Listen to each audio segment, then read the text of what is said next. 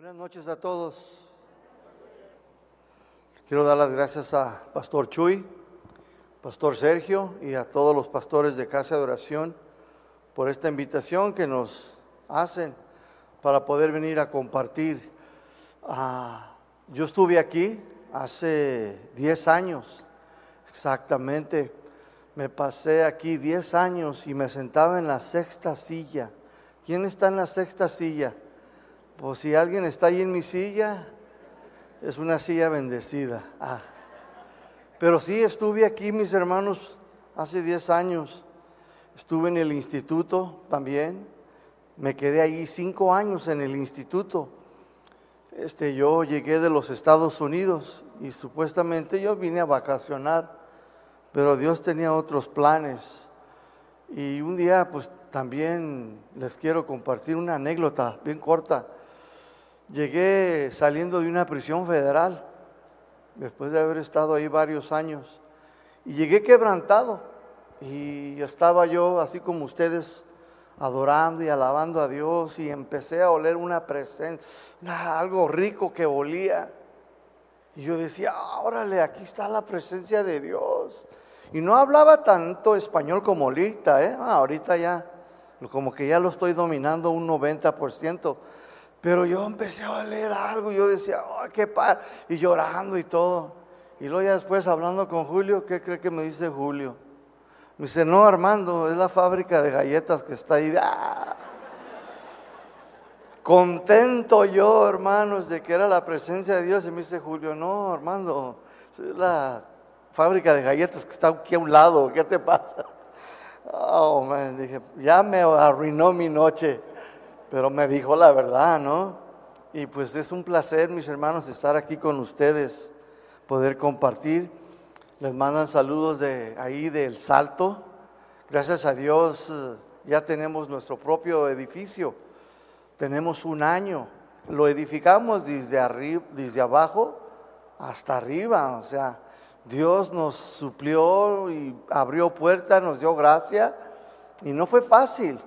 Duré cuatro años ahí, mis hermanos trabajando y trabajando y pues gracias a Dios ya se abrieron las puertas y ya tenemos un año allí que estamos este, pues, alabando a Dios, discipulando y, y, haciendo lo que Dios nos envió a hacer, mis hermanos. Así es de que gracias a Dios, si, si algún día andan por allá, pues bueno, está una iglesia, es hermana, es hija de casa de oración. Amén. Pues, ¿qué les parece si vamos a la palabra? Yo quiero compartir una palabra con ustedes en esta noche. Eh, si usted trajo su Biblia, por favor, abra su Biblia ahí en Cantares capítulo 2. Cantares capítulo 2. Yo estaba pidiéndole al Señor, dame palabra, Señor, dame palabra. Pues aquí tienen teólogos, filósofos, profetas. ¿Qué, qué más les puedo yo enseñar? Si ellos pues ya, quizás hasta están más, más avanzados que yo. Pero bueno, Dios me habló y me dice, es que no les vas a predicar a ellos, vas a compartirle a mi pueblo, a la gente, a las ovejas. Dije yo, pues sí es cierto, ¿verdad? Así es de que gloria a Dios, mis hermanos. Yo espero que el Señor en esta noche toque cada uno de nuestros corazones, a todos, amén. Yo le he titulado, mis hermanos, el tema esta noche, ¿Dónde estás tú? Pregúntale a tu vecino, ¿dónde estás tú? Sabemos que durante no sé cuánto tiempo ustedes llevan aquí hablando de la oración. Y la oración, mis hermanos, pues es algo muy importante en la vida de todo cristiano. ¿Cuántos dicen amén? Todo aquel que se diga ser cristiano necesita tener esta cualidad en su vida. La necesitas. Todo el que se diga ser cristiano necesita participar y tener esta cualidad en su vida. La oración, mis hermanos, es muy simple, es hablar con Dios, es tener comunión con el Señor, es tener una relación con Él, mis hermanos. No hay de otra, no es complicado. Un día, mis hermanos, los discípulos vinieron a Jesús y le pidieron que los enseñara a orar pues ellos habían visto como Juan el, evangelista, y disculpen si no puedo pronunciar algunas palabras, todavía soy bien chicano. A veces no puedo pronunciar ciertas palabras. Si usted me dice te invito a tlacleplacle, olvídese. Jamás se lo voy a poder pronunciar. Mejor dígame tonalá. Pero tlacleplacle, la lengua no se me presta. Si es de que les pido ahí un poco. Allá en el salto ya me entienden, hermanos, ya me conocen. Y a veces digo palabras que no suenan bien, pero pues ya se adaptaron. Así es de que usted adapte, aunque sea por hoy. Amén. Entonces, mis hermanos, Jesús, mis hermanos, escuchó a sus discípulos. Señor, enséñanos a orar, como Juan el evangelista le enseña a sus discípulos. Y Jesús, mis hermanos, pues él comenzó a enseñarles a orar. Pero después, pasado el tiempo, cuando Jesús ya estaba a punto de ser traicionado y ser entregado para ser crucificado, Jesús se llevó con él a tres de sus discípulos. Se los llevó al monte de Getsemaní para que oraran con él. Pues estaba a horas de ser arrestado y comenzar su sufrimiento, su calvario.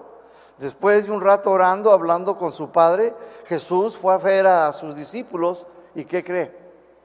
Los encontró dormidos y les dijo, ¿no pudieron orar conmigo una hora? Jesús también les dijo, el espíritu está dispuesto, pero su carne es débil. Ciertamente, mis hermanos, entonces, sí sabían orar después de que Él los enseñó. Sí sabían, habían aprendido de su maestro.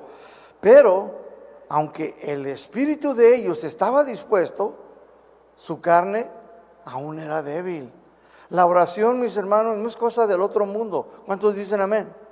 No es algo difícil. Hablar con el Señor y tener comunión con Él es cuestión de disciplina, es cuestión de tiempo, pero sobre todo tener amor hacia el Señor Jesucristo. El libro de Cantares, mis hermanos, es poesía.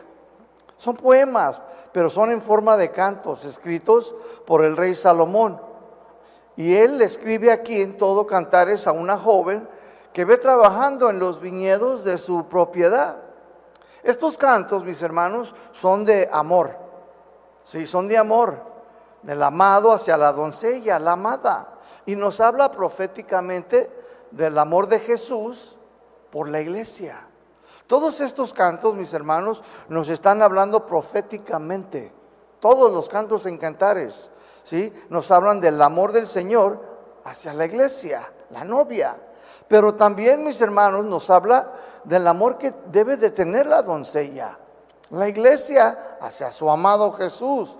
Qué triste es cuando uno no es correspondido, ¿no lo cree? ¿Cuántos han pasado por ahí? Es triste. Uno le echa todas las ganas y se baña, se echa pufu y todo ese perfume de San Juan de Dios y, y luego al final vas, ¿verdad? Y de repente no eres correspondido. No, pues te rompe el corazón, ¿sí o no? Dices, no, hombre, y luego ni, las rosas que le corté a Doña Lupe, no, hombre, pues te vas todo desanimado. Bueno, ¿qué les parece si vemos los que nos dice aquí, mis hermanos cantares, que es poesía, poema, pero en forma de, de canto, ¿sí? Pero recuerde que es un canto, pero son proféticos está profetizando, como usted lo entenderá. Si usted tiene una Biblia, por favor, vaya conmigo a Cantares capítulo 2, versículo 8. Amén. Dice así la palabra del Señor. La voz de mi amado. He aquí, Él viene saltando sobre los montes, brincando sobre los collados. Versículo 9, la primera parte. Dice, mi amado es semejante al corzo o al cervatillo. Aquí, mis hermanos, dice, la voz de mi amado. Aquí el amado es el Señor Jesucristo. Es Él, mis hermanos. Y nos da el ejemplo de cómo viene un cabrito saltando y brincando los muros y los collados. ¿Por qué? Porque así también, ¿qué crees? Así también viene nuestro Señor Jesucristo. Nuestro Señor, mis hermanos, viene saltando montes, viene brincando collados como los cabritos. ¿Sabes por qué? Porque Él siempre ha querido estar con nosotros. Por eso, mis hermanos, Los cabritos son veloces, ¿sí o no? Son rápidos. Pues así también Jesús vino, mis hermanos, porque Él quería estar contigo, quiere estar con la iglesia. Él siempre ha querido estar con nosotros, mis hermanos. Jesús, mis hermanos, dejó todo lo que tenía con el Padre, solamente, mis hermanos, escúchame bien, para estar con nosotros. Y no lo dejó, mis hermanos, todo lamentándose. No lo dejó todo entristecido, desanimado. No, mis hermanos. Jesús lo dejó todo y lo hizo con gusto, lo hizo por amor a la iglesia y se vino saltando sobre los montes aquellas adversidades que había de enfrentar. Tuvo que brincar sobre collados que lo hacían difícil para llegar hacia nosotros, la iglesia. Los montes y los collados, escúcheme bien, son las adversidades que había entre Jesús y la iglesia, que había entre Jesús y nosotros, los seres humanos. Esas son las adversidades, mis hermanos. que eran? Incredulidad, el rechazo. Pero escúchame bien, eso no lo detuvo, mis hermanos. Él aún a pesar de que sabía que iba a haber rechazos, aún a pesar, mis hermanos, que había incredulidad en algunos, no lo detuvo, mis hermanos. Él aún así perseveró y él vino. ¿Por qué? Porque quería estar con nosotros. Cuando alguien ama a mis hermanos, no le importa, no le interesa lo que tenga que hacer para ir y estar con su amada. La quiere tanto que está dispuesto a todo. ¿Sí o no, mis hermanos? ¿Cuántos de aquí están casados? Algunos, ¿verdad? ¿Se acuerda cuando usted la conoció? Nada lo detenía. Había tormentas, chubascos y nada lo detenía. Usted iba y si no venía el camión, bueno, en aquel tiempo quizás no había Uber, pero ¿qué tal a los de hoy? Nada te detiene el tren, el Uber, el taxi. Le llamas hasta al papá, le llamas al amigo para que te lleve. No hay nada que te detenga. Así Jesús, mis hermanos. Nada lo detuvo, mis hermanos, porque Él siempre ha querido estar con su iglesia, mis hermanos. Él quiere estar presente con ella, pero también quiere que ella le corresponda. ¿Cuántos dicen amén? Entonces Jesús, mis hermanos, Él estaba dispuesto a todo, mis hermanos, para simplemente estar con su iglesia.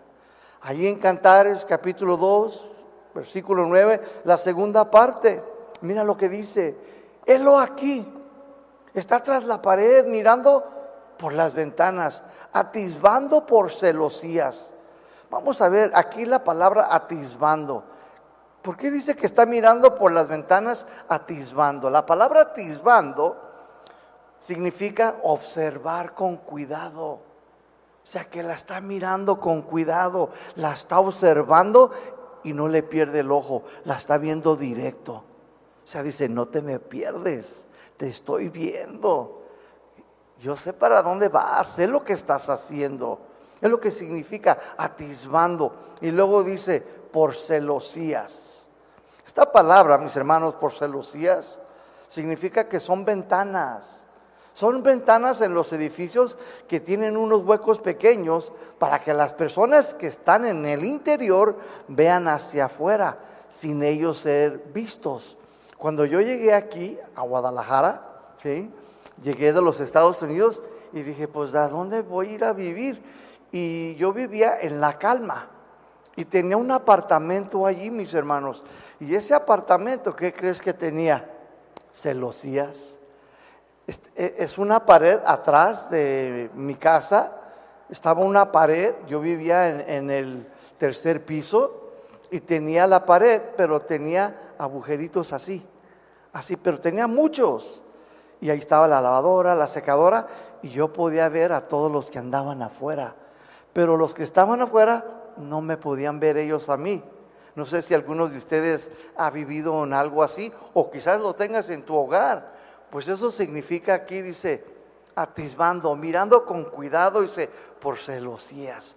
En otras palabras, Jesús el amado, mis hermanos, nos está observando cuidadosamente él siempre nos está viendo con mucho cuidado, aunque nosotros no le podamos ver a Él, mi hermano.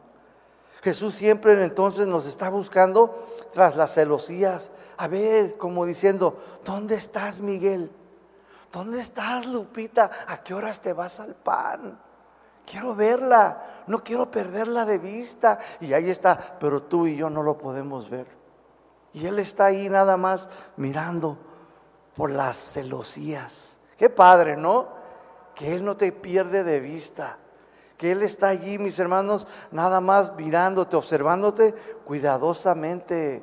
Es más, escúcheme, yo desde aquí ya estoy viendo algunos que están volteando por ahí buscando a su amada.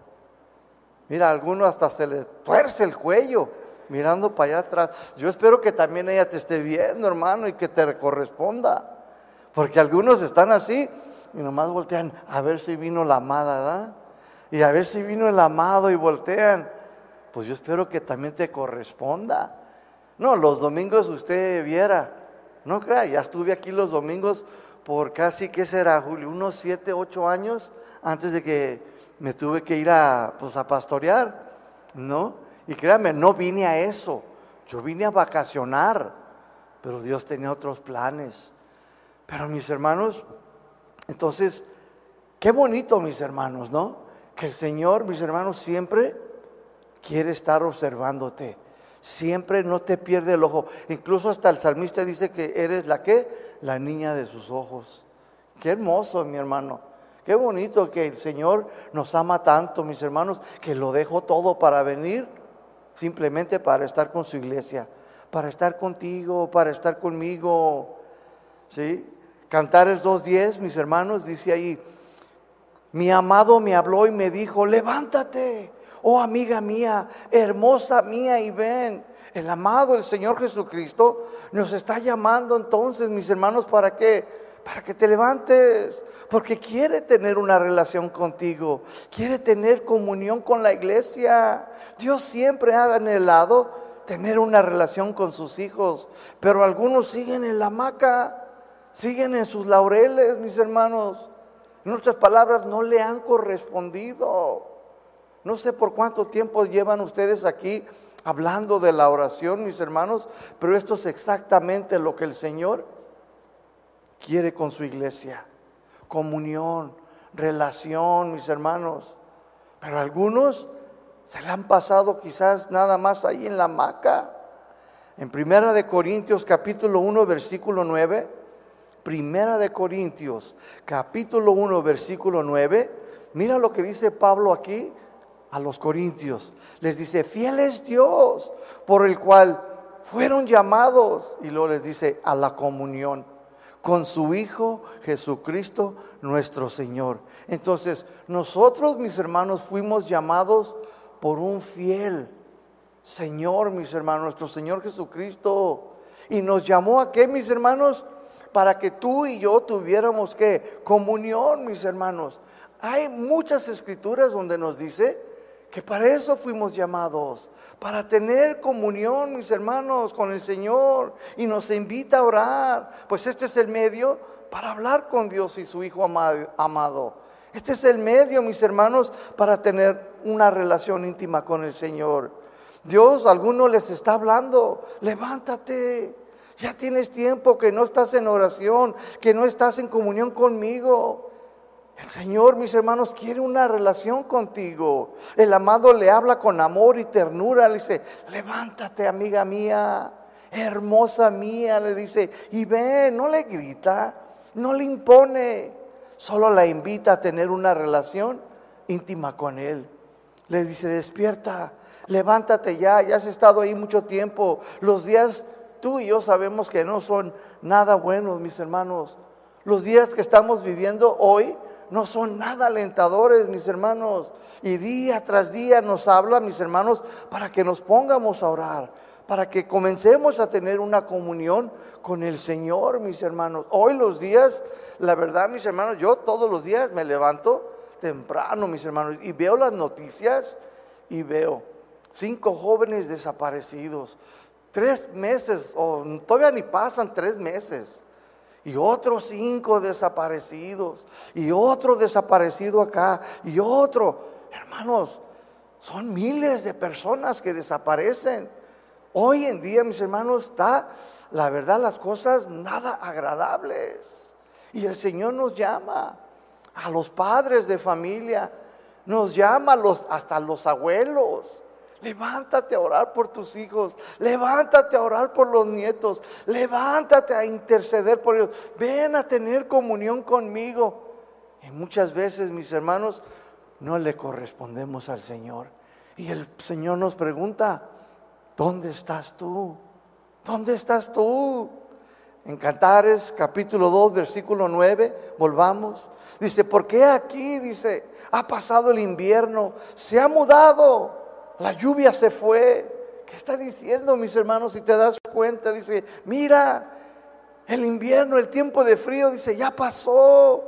Y con él también dice, ya también se fueron las lluvias. Y tú, dice, ni tus luces. ¡Wow! ¡Qué tremendo! Dice, no te veo.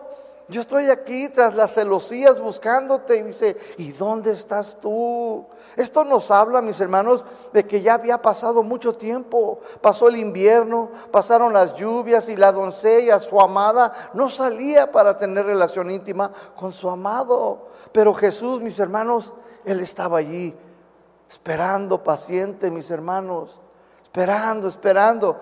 Y nada, mis hermanos. ¿Qué tal si tú vas? Y visitas a la novia. Y estás ahí esperándola y esperándola. Y nomás no sale. ¿No te desesperarías? ¿No pensarías, ya dejó de quererme? Quizás está en el WhatsApp o en el Facebook o en el Instagram hablando con otro. Y ya estás ahí en tu mente, ¿verdad? Y quizás hasta humo te sale. Ya estás con coraje, con, celos. Esto nos habla, mis hermanos, de que el tiempo pasó. Y el tiempo ya había pasado. Y nada. Y Jesús ahí esperando. Esperando a ver a ver cuándo salía la novia, la amada, la doncella, mis hermanos. Yo creo que fue más fiel el perro Hachi de Japón que algunos que se dicen cristianos. ¿Sí saben esa historia? Allá en el año 1935 un perro de la raza Akita fue recordado por haber esperado a su amigo, el profesor Hisaburo Yuno. Ahí lo esperó en la estación de Shibaya cerca de nueve años después de la muerte de este profesor, mis hermanos, era su perro, era su mejor amigo. Y cuando este falleció, este perro, mis hermanos, según la historia ahí en Japón, nueve años, mis hermanos, en la estación de Shubaya, lo esperaba el amo, mis hermanos. Qué tremendo, mis hermanos, ¿eh? Wow, hasta le hicieron una película, mis hermanos. Y si usted va hoy a ese, esa ciudad pequeña, escúcheme, tienen una estatua en su honor del perro Hashi, mis hermanos. Qué fiel, mis hermanos, wow. Jesús, mis hermanos, escúchame, siempre ha estado allí esperando a que muchos cristianos, que muchos creyentes tengan esa disposición en su corazón para tener intimidad con el Señor a través de la oración. Pero algunos no están allí y lo dejamos esperando al Señor. Muchos cristianos aún están como Pedro, están como Santiago y Juan dormidos, aunque su espíritu quiere que se levanten, pero la carne pues es débil. ¿Por qué, mis hermanos? Porque aún no hay disciplina en sus vidas. No hay un anhelo, no hay un amor para estar con el amado Jesús. Se necesita amar a Jesús, mi hermano. Se necesita, mis hermanos, tener gratitud en el corazón para poder estar ahí con el amado un tiempo, mis hermanos, y hablar con el Señor, hablar con Dios, mis hermanos. Y Él, créeme, Él anhela estar con su iglesia. Le agrada estar con Él. ¿Por qué crees que Él vino, mi hermano, y lo dejó todo? ¿Para divertirse? Él sabía lo que venía. Él sabía lo que le iba a costar, mis hermanos, pero nada lo detuvo. Eso nos habla del amor que tiene Cristo por su iglesia. Eso nos habla del amor que tiene el Señor por ti, hermano, por ti, hermana, por usted, familia. Nos habla de un amor profundo que Él dice, no, no le hace el precio que tenga que pagar.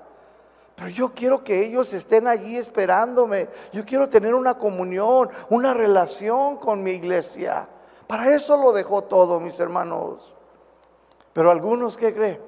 Algunos están como Sansón. La historia de Sansón, mis hermanos, se, encuentra escrita en jueces, en, en, el capítulo 13 hasta el capítulo 16. Su historia son solamente cuatro capítulos, mis hermanos.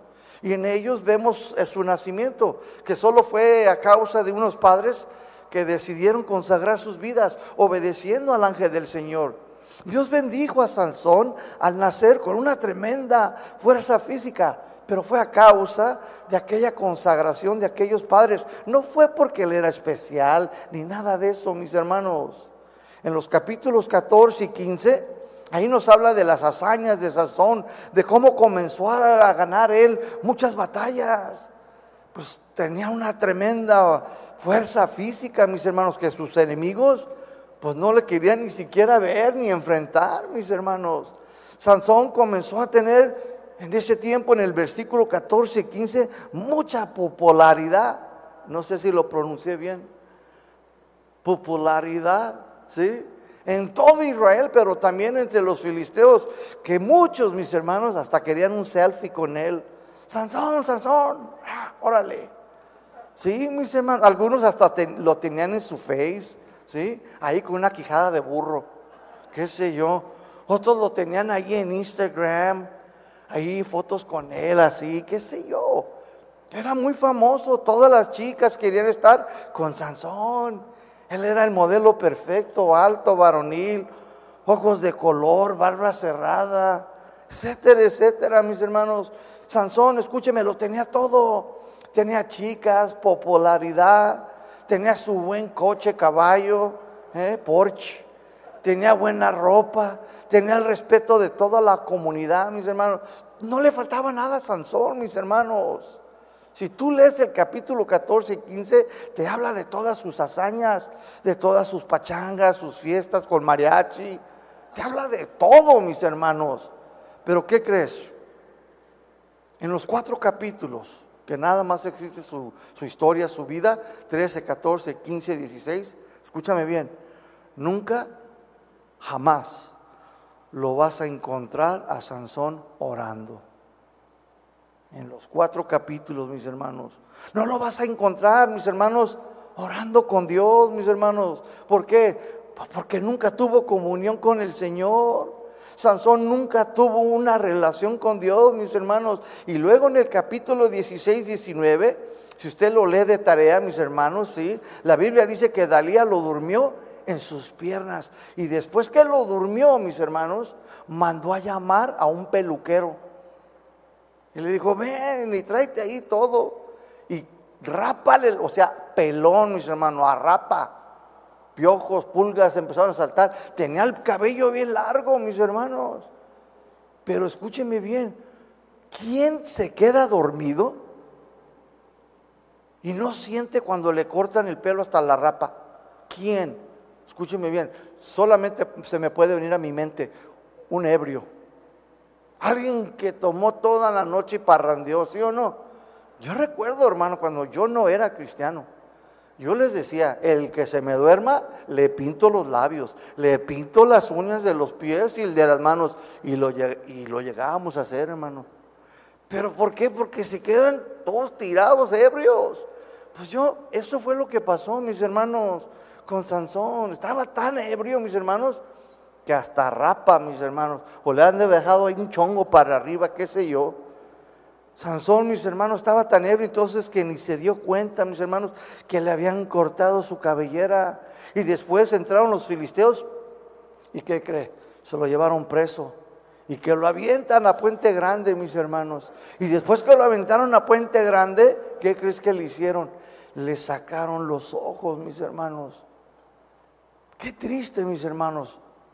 Cuatro capítulos, léelo, te lo dejo de tarea. No vas a encontrar a Sansón alguna vez buscar a Dios, orar al Señor, teniendo comunión con... No lo vas a encontrar. Y mira cómo terminó. Le sacaron los ojos. Mire, hermanos, me puse a estudiar yo todo esto, escúcheme, los ojos no los perdió en el capítulo 16. O sea, cuando se los sacaron, no los perdió allí. Él ya los había perdido. ¿Saben dónde? En el capítulo 14, cuando comenzó sus hazañas, cuando comenzó su ministerio.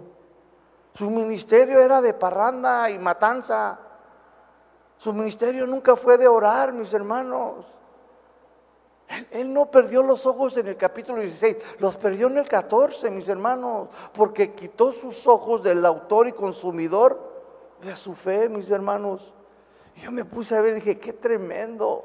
Wow, Sansón, mis hermanos, entonces, mis hermanos, él nunca fue un hombre de oración, nunca buscó al Señor, siempre dependía de su propia fuerza física, de su talento, de su capacidad, de su habilidad.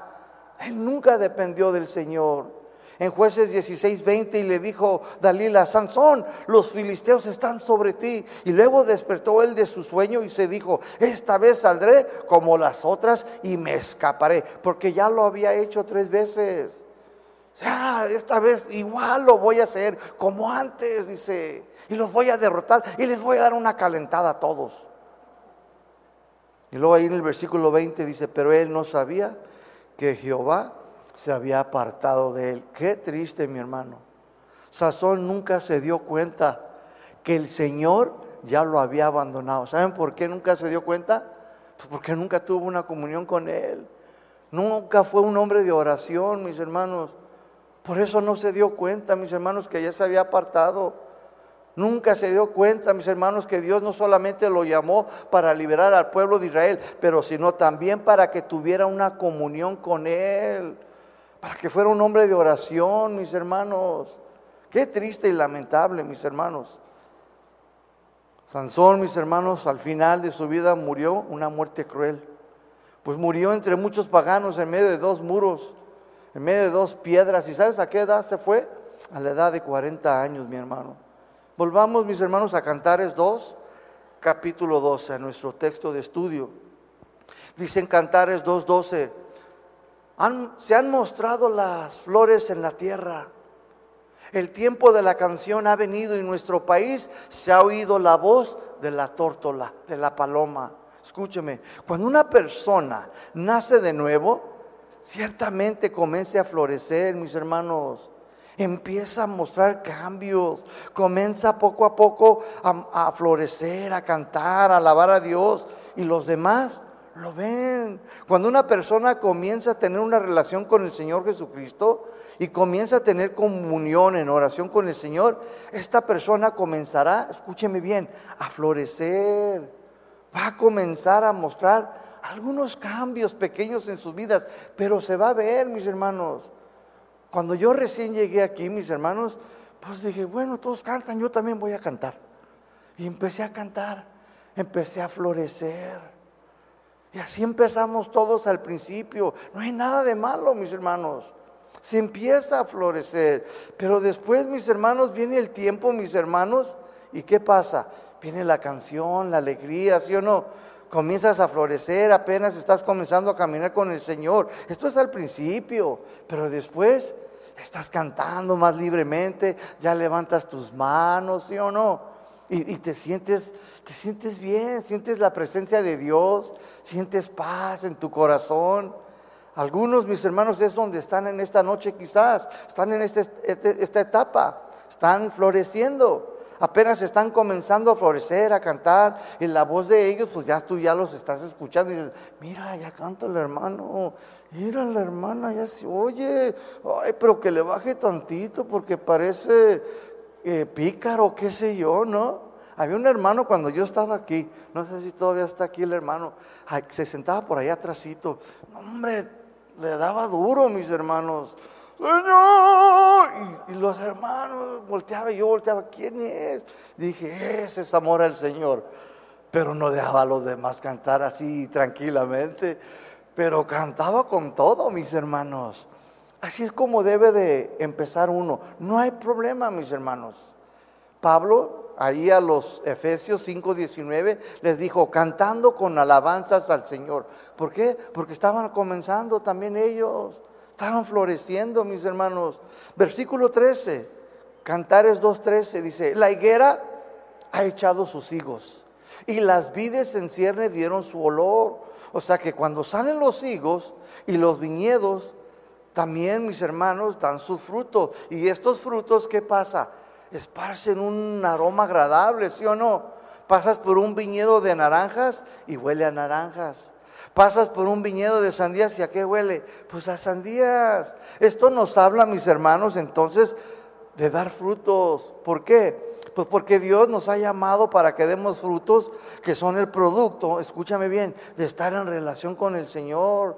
Todo cristiano que ya tiene algún tiempo, pues ya debería de tener algunos frutos, ya debería de esparcir alguna aroma agradable.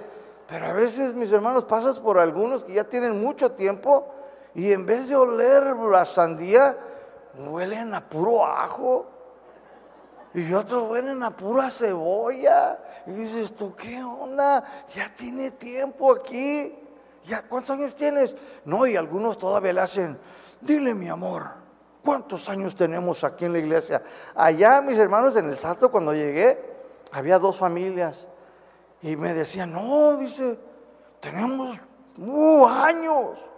Conozco a Chuy Olivares, conozco a Julio Márquez. Es más, dile mi amor que anduvimos con Caleb y Josué.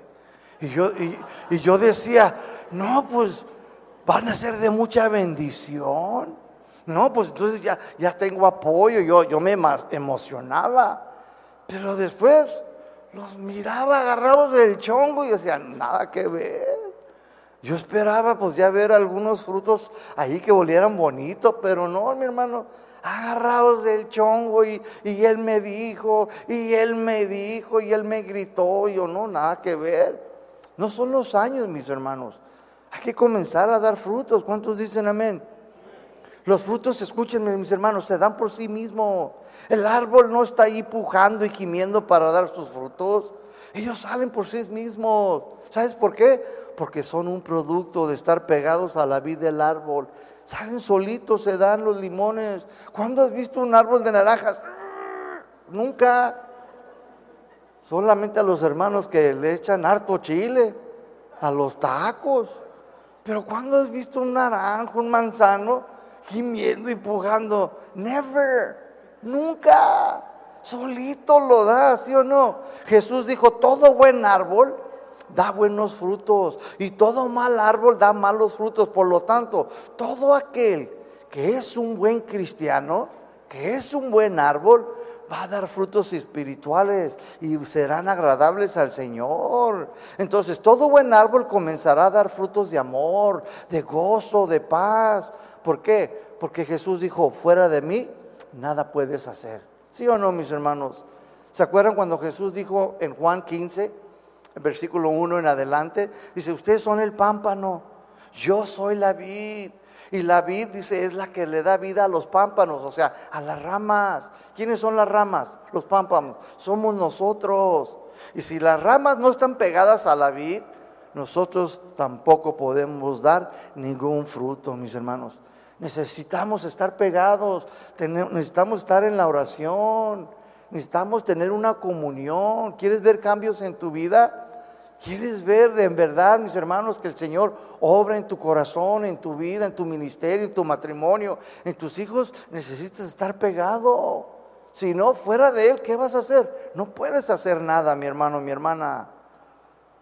Cuando una persona nace de nuevo, entonces comienza a orar, comienza a tener una relación con el Señor. Sí, ciertamente, primero comienza a florecer, pero ya después de tarde que o temprano, pues debes de comenzar a dar frutos comienza a dar frutos sí o sí porque es un buen cristiano. Los frutos son un producto, entonces, escúcheme bien, de la oración. Son un producto que nace de la relación íntima con el Señor. Es ahí donde Él te cambia, es ahí donde Él nos transforma. Versículo 13, mis hermanos, Cantares 2.13, la segunda parte.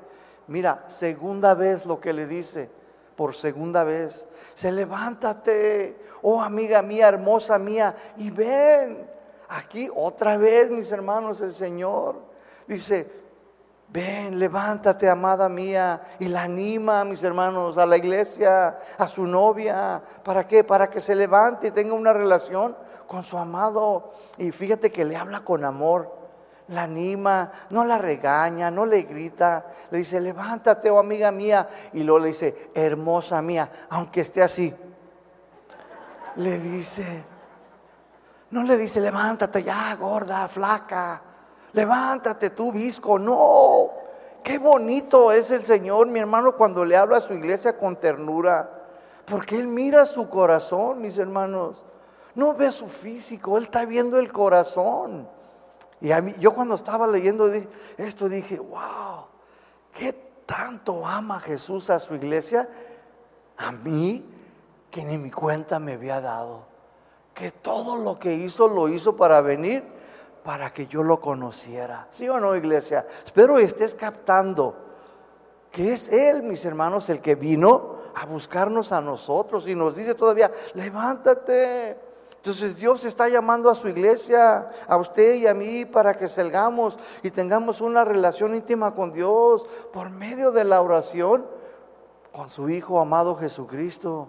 Dios, escúcheme, llamó a Abraham, después le habló a Jacob, Dios le llamó a David y a muchos más. ¿Para qué?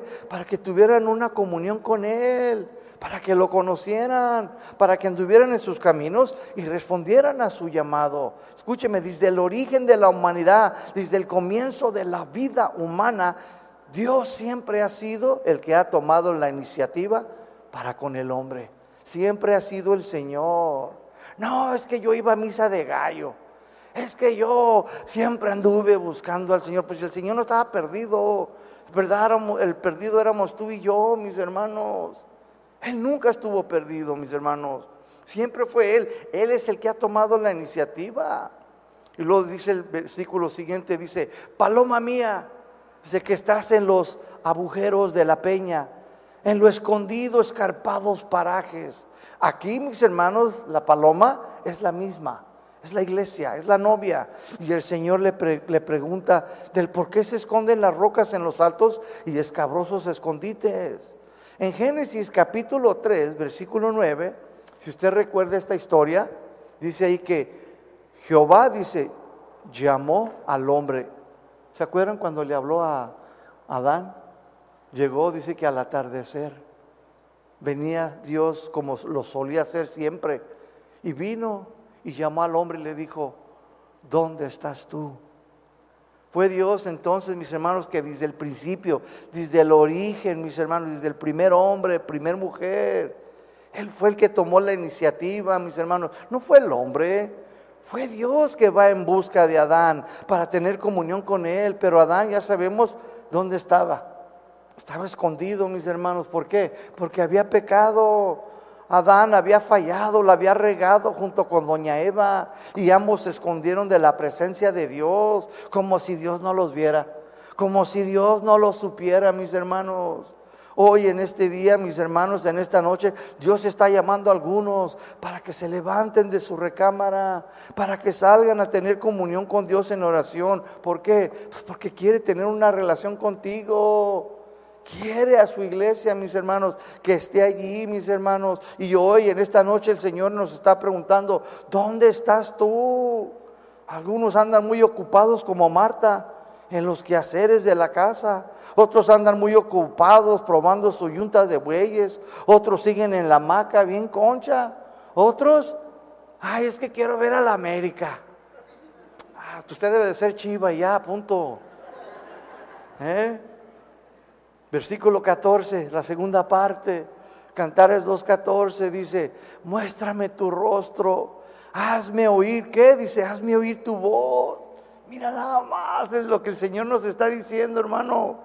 Dice, déjame ver tu rostro, quiero verte. Deja escuchar tu voz, yo quiero escucharte. ¿Cuántos de ustedes, mis hermanos, han estado tan enamorados que ahí hasta el teléfono les tembla? Ay, mándame una videollamada. Tan solo para verte, flaco. ¿eh?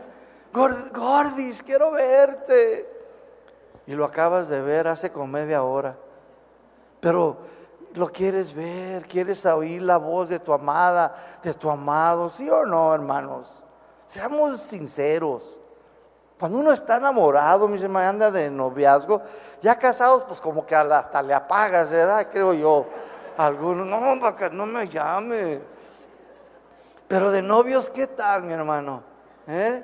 No, hombre, y sonó, sonó. Parece y luego suena cualquier teléfono acá, a lo mejor es él, a lo mejor es ella, y era el del vecino. Nada que ver, mis hermanos. Dice la segunda parte, entonces, muéstrame tu rostro. Hazme oír tu voz, déjame escucharte, déjame verte. Qué amor tan profundo, mis hermanos. ¿eh?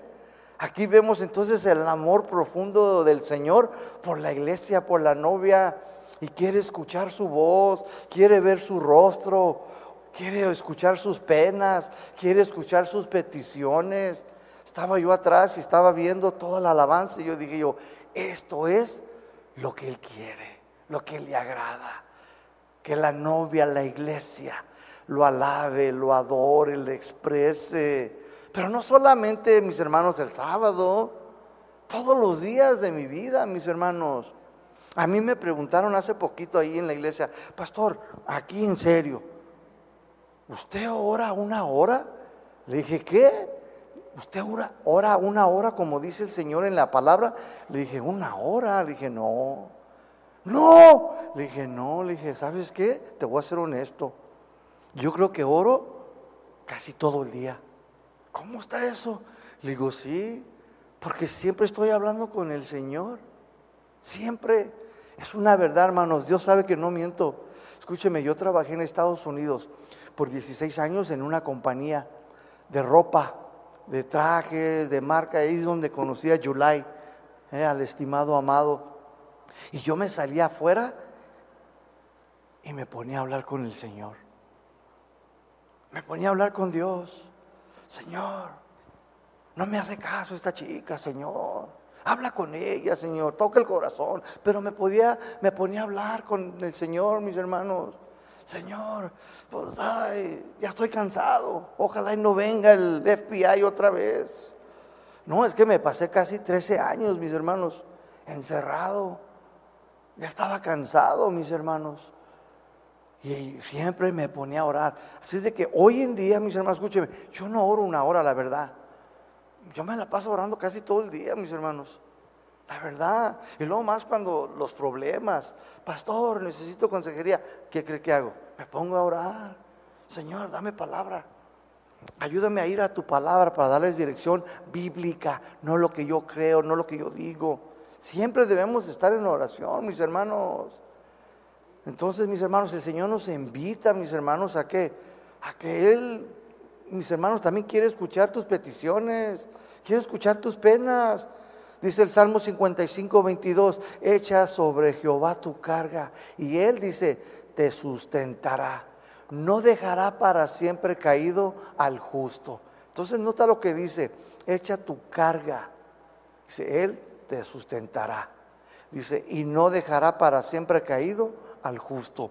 Primera de Pedro 5.7, dice el Señor así, primera de Pedro 5.7, echando, dice, toda nuestra ansiedad, o sea, preocupaciones, dice, sobre Él, ¿por qué? Dice, porque Él tiene cuidado de nosotros. En esta noche el Señor también te pregunta, ¿cuáles son tus cargas? ¿Cuáles son tus preocupaciones? Pues levántate, ve y ora y echa sobre el Señor todas tus cargas, todas tus preocupaciones. ¿Por qué? Porque Él te sustentará. Él cuidará de ti, mis hermanos. Dios quiere ver tu rostro, quiere escucharte, quiere manifestarse en tu vida para que lo glorifiques, para que lo adores, para que des testimonio de todas sus bondades. Lamentablemente algunos creyentes no le han correspondido, siguen dormidos, siguen muy ocupados, no tiempo, no tienen tiempo para estar en oración con el amado Señor, mis hermanos, y están perdiendo esta hermosa, mis hermanos, oportunidad de tener una relación con Él, mis hermanos. Versículo 14, mis hermanos, la segunda parte. Versículo 14, Cantares 2.14 dice, porque dulce es la voz tuya y hermoso tu aspecto. Escuchar a la iglesia y verla acercarse a Dios es un aspecto hermoso para Dios. Pues la iglesia ya ha sido justificada, santificada por la sangre de Jesucristo, mis hermanos. Y escucharla para Él es algo grato, mis hermanos.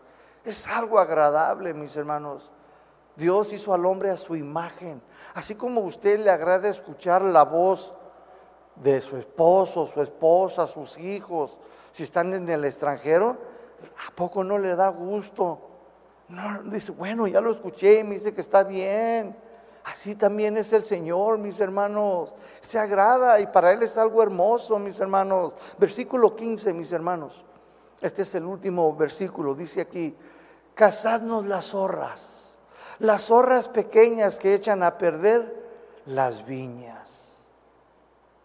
Vean cómo termina aquí el Señor hablándole a su iglesia, a la novia, que se esconde, que no quiere salir, que no quiere tener una relación con su amado, que no le ha correspondido, mis hermanos. Mira cómo le habla.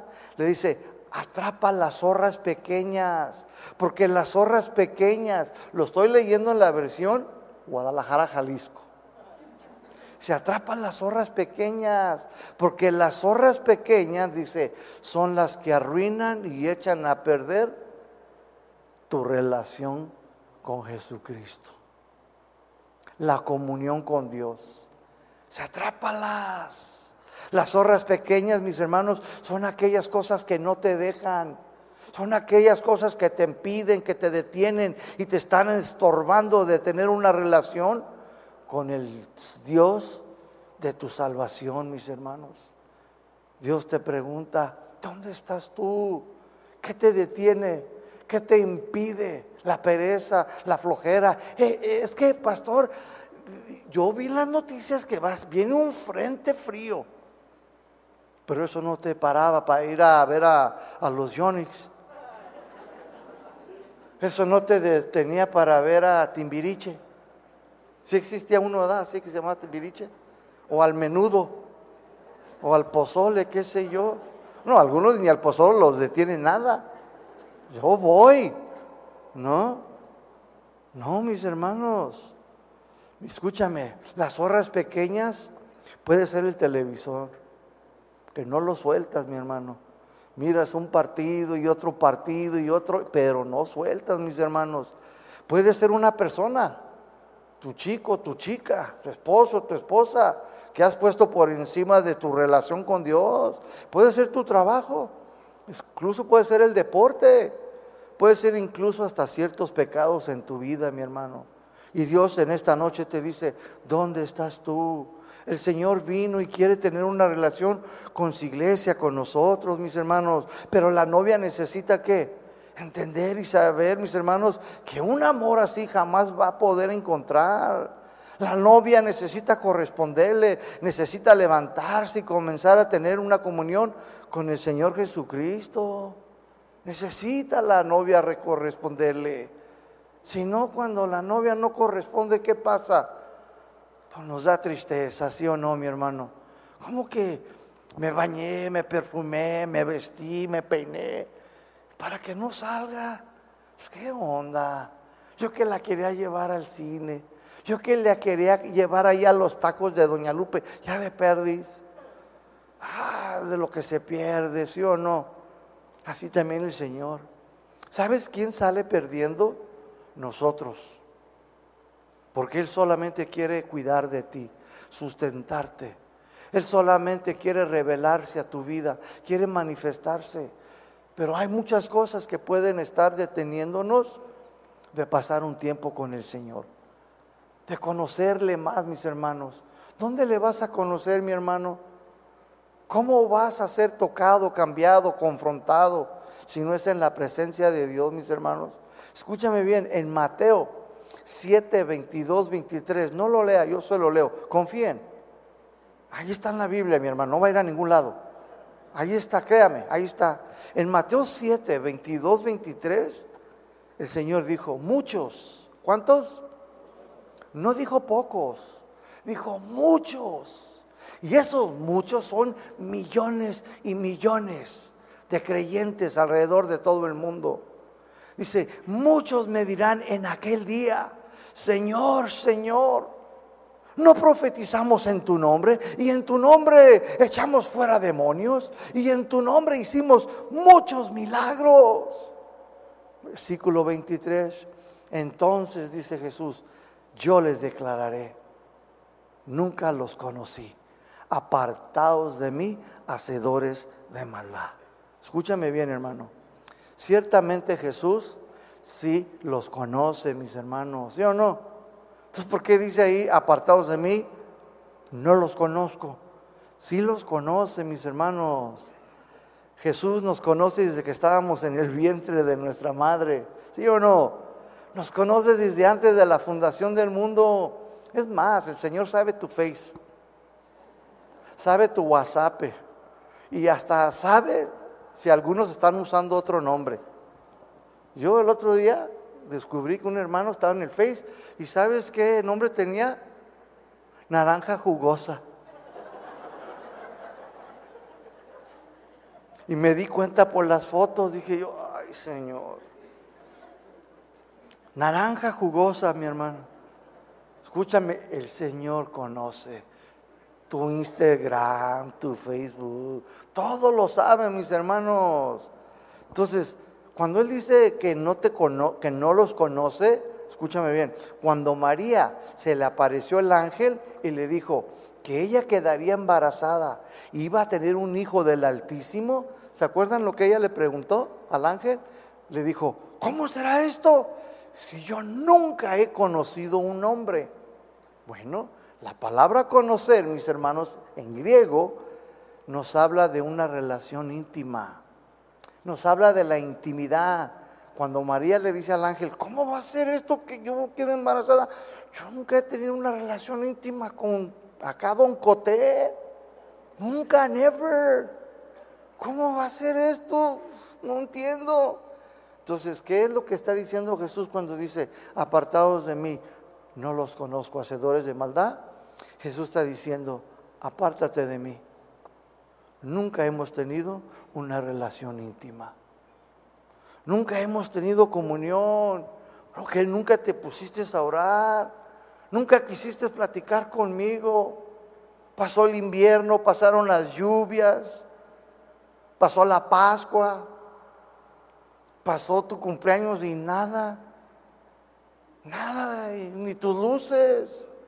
Ah, dice, nomás te apareciste aquel día que necesitabas ayuda que te escuché que decías, help, help, help. Pero nada más para eso te apareces. Dice el Señor, busca mi rostro, no mis manos. Tú nunca vas a encontrar, busca mis manos en la Biblia. ¿Qué, ¿Qué, enseñaba Jesús desde el antiguo? Busca mi rostro. Escúchame hermano, cuando tú buscas el rostro del Señor, vas a encontrar piedad, misericordia. Vas a encontrar bendición vas a encontrar bondad de Dios, mi hermano. Póngase de pie. Eso es, mis hermanos, lo que el Señor vino a mostrar, mis hermanos, en su esencia, el amor que Él tiene para la iglesia. Él siempre ha querido estar contigo. Por eso vino, por eso lo dejó todo, mis hermanos. Porque Él quiere una relación, quiere escucharte, quiere verte. No, pues es que yo, yo oro ahí acostado en mi camita. Es que yo allí calientito. Ah, eso no es orar, mi hermano. A menos que estés enfermo, a menos que no te puedas parar. Se vale. Pero muchos de nosotros el Señor nos está llamando. Muchos, dice, dirán en aquel día, Señor, Señor, yo estuve en casa de oración. Yo levantaba mis manos. ¿Te imaginas que el Señor le dijera a alguien que algún día estuvo por aquí, que les diga, no te conozco, nunca tuve una relación contigo? Pasó el invierno, pasó el verano y tú ni tus luces. Hemos entendido, mis hermanos, fuimos llamados para tener comunión con su Hijo amado. Cierra tus ojos, bendito Dios y Padre. Te damos gracias Muchas gracias, Dios. Porque ahora entendemos, Señor, que tú, Señor, lo dejaste todo, todo, a pesar de que había adversidad, había montes y collados que nos separaban, nos separaban entre tú y la iglesia, aquel rechazo, aquella incredulidad, Señor, que nos separaba. Pero aún así, Señor, tú, por encima de todo, veniste, Señor, porque querías, Señor, manifestarte. Querías escuchar a aquellos que tú sabrías, Señor, que te habían de responder. Toca cada corazón aquí en esta noche, Señor, y los que nos ven, que para eso fuimos llamados. Ayúdanos, Señor. Sabemos que nos hace falta mucha disciplina, pero sobre todo mucho amor por ti, Señor. Porque se necesita mucho, mucho amarte, Señor. Para poder, Señor, pasar un tiempo contigo, hablar contigo y echar sobre ti no solamente nuestras cargas, nuestras inquietudes, nuestros temores, sino también, Señor, para adorarte y bendecirte, porque siempre estás allí, Señor. Perdónanos, Señor, porque muchas veces, Señor, no te hemos correspondido como tú te lo mereces. No hemos respondido, Señor, no nos hemos querido levantar, porque la pereza, las ocupaciones, otras cosas, Señor, que han ocupado el lugar que tú solo te mereces, Señor. Perdónanos, Señor. Tú llamas a tu iglesia, Señor. Tú quieres escucharla. Tú quieres verla, Señor. Y hoy en esta noche, Señor, queremos hacer un compromiso contigo, Señor. Que me voy a despertar, me voy a levantar y que me voy a quedar, Señor, a escuchar tu dulce voz. Y tú me escucharás a mí, Señor. Porque yo, Señor, te necesito a ti. Es ahí donde yo quiero florecer, yo quiero dar frutos. Porque para eso fui yo llamado, Señor. Para darte gloria, honra, alabanza. Porque solo tú, Señor, me has amado como nadie más me puede amar.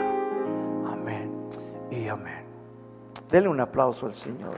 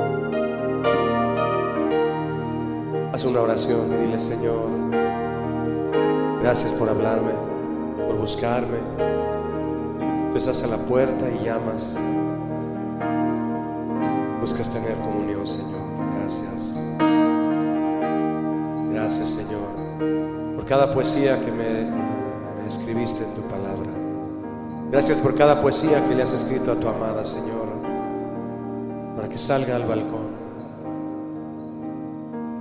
para recibirte y hablar contigo, Señor. Gracias por querer tener comunión con nosotros.